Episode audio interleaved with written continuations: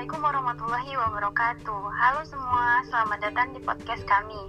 Dalam podcast kali ini, kita akan membahas tentang perbedaan asuhan keperawatan anestesi untuk kasus bedah digestif dan bedah ortopedik. Oke, sebelumnya, kita, alangkah baiknya kita kenalan dulu ya. Nama saya Mutiara Mumtaz. Di sini saya tidak sendiri nih, ada kakak-kakak yang akan membahas tema ini bersama-sama. Boleh silahkan kenalan dulu kak. Perkenalkan, nama saya Bramasta Reza Sapradan. Halo, perkenalkan nama saya Usnadi Lestari. Nama saya Herli Purwasi. Halo, nama saya Rasa Putri Kanesha. Nah, sudah siap semua ya? Oke, kita mulai dari kasus pertama. Kasus pertamanya ada seorang perempuan umur 22 tahun dengan appendicitis kronis akan dilakukan appendiktomi dengan anestesi umum menggunakan intubasi ETT. Alamat pasien di Jalan Ranca Ekek nomor 10.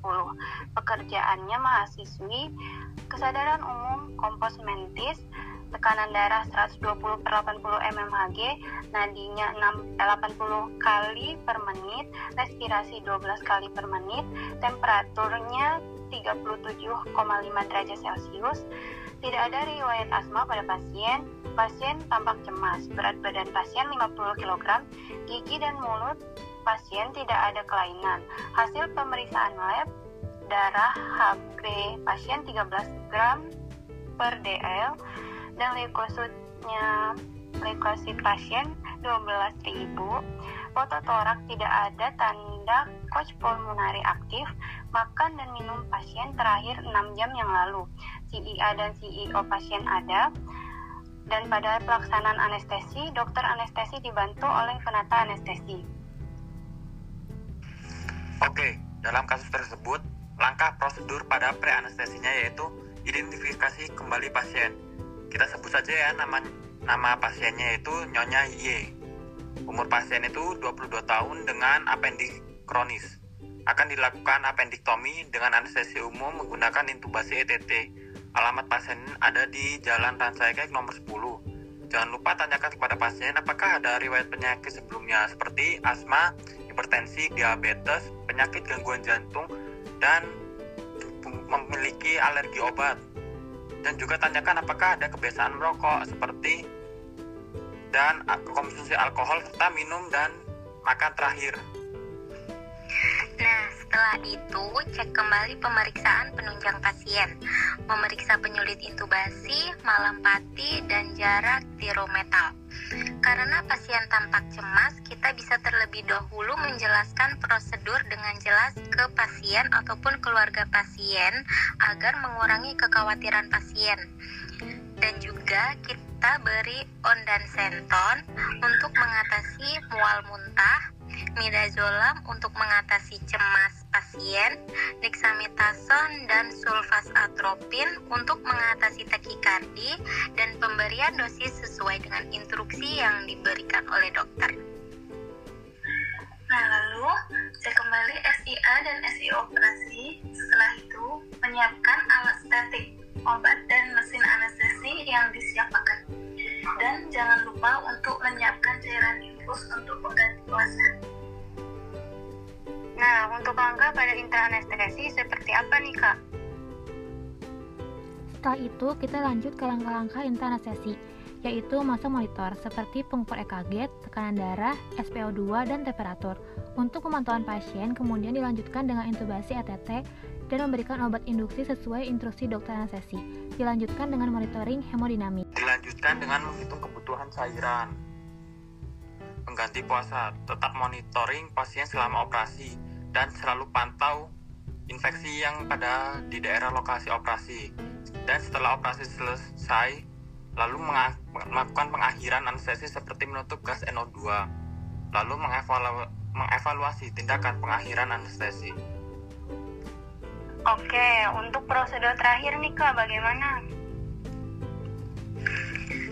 Baiklah, setelah itu dilanjutkan dengan prosedur pada pasca anestesi, yaitu memantau kembali hemodinamik pasien, dilanjutkan dengan menentukan nilai Aldrich score. Apakah ada pendarahan pasca operasi, memberikan selimut hangat atau warm blower kepada pasien, lalu kita kaji nyeri pasien, serta berkolaborasi dengan dokter anestesi dalam pemberian anti nyeri. Dan jangan lupa nih menyiapkan obat ondansetron apabila terjadi mual muntah pasca operasi. Nah, itu dia pembahasan kita pada kasus pertama tentang bedah digestif. Menarik sekali ya, teman-teman.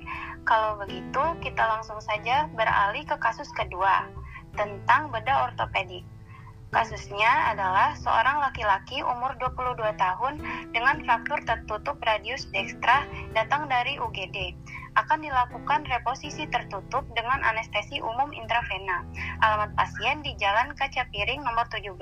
Pekerjaannya mahasiswa, kesadaran umum kompon, kompos medis, tekanan darah 130 per 80 mmHg, nadinya 88 kali per menit, respirasi 12 kali per menit, temperatur 37,8 derajat Celcius, tidak ada riwayat asma, pasien fraktur akibat jatuh dari motor, pasien tanpa kesakitan, pasien tidak ada mual dan muntah, berat badan pasien 50 kg.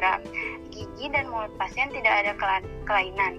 Hasil pemeriksaan lab darah HB-nya 14 gram per dl, leukositnya 5000, fototoraks tidak ada tanda coach pulmonari aktif, makan dan minum terakhir pasien 6 jam yang lalu. CIA dan CEO ada, dan pada pelaksanaan anestesi, dokter dibantu penataan anestesi. Setelah kesadaran umumnya stabil, pasien pulang. Baiklah, prosedur preanestesi pada kasus kedua ini sedikit mirip dengan langkah pada pasien kasus yang pertama tadi ya, yaitu kita identifikasi terlebih dahulu nama pasien kita. Sebut saja nih Tuan X laki-laki dengan umur 22 tahun dengan fraktur tertutup radius dextra. Datang dari UGD akan dilakukan reposisi tertutup dengan anestesi umum intravena. Alamat Jalan Kaca Piring nomor 17, pekerjaan mahasiswa. Tanyakan juga kepada pasien apakah ada riwayat penyakit sebelumnya seperti asma atau adakah alergi obat, terus hiper, hipertensi, diabetes, penyakit jantung, Tanyakan juga apakah ada kebiasaan merokok dan konsumsi alkohol serta makan dan minum terakhir pasien. Lalu cek kembali pemeriksaan penunjang pasien, memeriksa penyulit intubasi, malapati dan jarak tirometal, beri midazolam agar pasien tidak cemas saat akan operasi, petidin untuk mengatasi nyeri fraktur, sulfas atropin dengan dosis sesuai instruksi dari dokter anestesi, lalu cek kembali CIA dan CEO operasi, setelah itu menyiapkan alat statik, obat dan mesin anestesi yang siap pakai dan menyiapkan cairan infus untuk pengganti puasa. Setelah itu, kita lanjut ke prosedur intraanestesinya, yaitu memasang monitor seperti pengukur EKG, tekanan darah, SpO2, dan temperatur. Untuk pemantauan pasien kemudian dilanjutkan dengan tindakan anestesi intravena dan memberikan obat sesuai instruksi dokter anestesi. Dilanjutkan dengan mon monitoring hemodinamik dan selalu pantau apabila terjadi pendarahan pada fraktur tertutup tersebut uh, dilanjutkan dengan menghitung kebutuhan cairan, mengganti puasa ataupun kebutuhan darah apabila terjadi pendarahan. Monitoring pasien selama operasi berlangsung dan setelah operasi selesai. Langkah selanjutnya adalah melakukan pengakhiran anestesi lalu mengevaluasi tindakan pengakhiran anestesi. Baiklah, untuk prosedur terakhir, Kak, bagaimana? Dilanjutkan dengan prosedur pada pasca anestesi, yaitu memantau kembali hemodinamics, Pasien dilanjutkan dengan menentukan nilai ADL score atau PADS.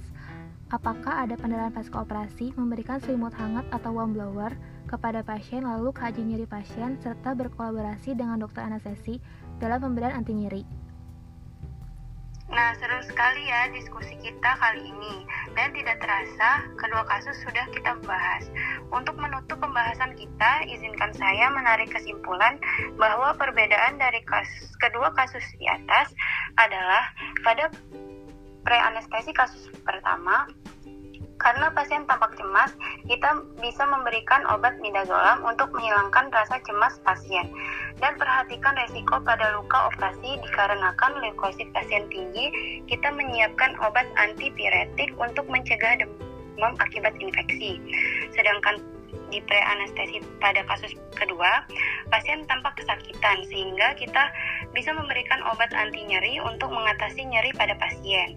Kemudian pada intraanestesi kasus pertama selalu memantau luka di daerah operasi dan intraanestesi pada kasus kedua selalu memantau kebutuhan darah pasien karena adanya luka fraktur tertutup. Lalu, pada pos anestesi kasus pertama, memperhatikan efek obat anestesi yang memungkinkan terjadinya mual muntah pada pasien.